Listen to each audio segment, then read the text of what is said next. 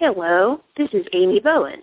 I am calling to leave a voicemail because I just had another really cool dream, and I wanted to give an off-the-cuff summary, and I didn't feel like sitting down and doing a full-blown recording. So this is for our next Ghostlight episode because it's theater-related. I had this on the night of February 19th into the 20th, 2014, and it was just really, really cool, and I wanted to tell you about it.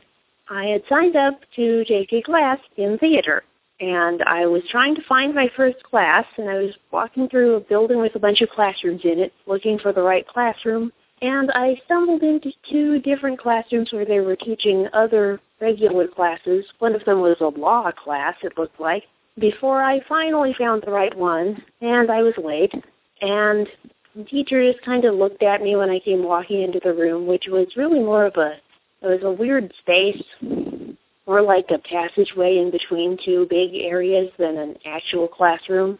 It had a bunch of steps and a bunch of different levels to it, and the teacher looked a lot like Darren Nichols, kind of. So I'm in this classroom, and there's this teacher there, and there's a bunch of students, one of whom is actually a friend of mine from work. And what we are doing that day is kind of like workshopping a play, as we were discussing in one of our episodes in Season 2. What we are doing is a full-on run-through of Hamlet. Lines don't have to be memorized. You can look at your script. But we also have elaborate costumes that we're working on. So people are working on and finishing their costumes at the same time as we're going through this.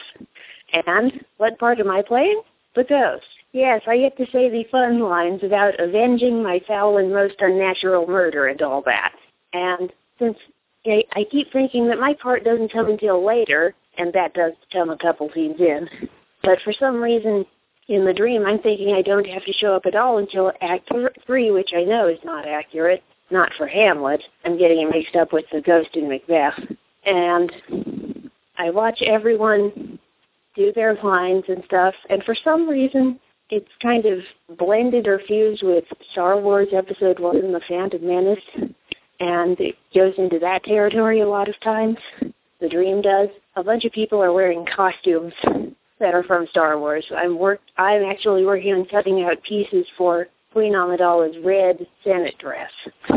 And I don't remember if I actually got as far as going on as the ghost, but I was getting ready for it, and I was eagerly anticipating doing it. It was just a really, really fun dream. Talk to you later. Bye.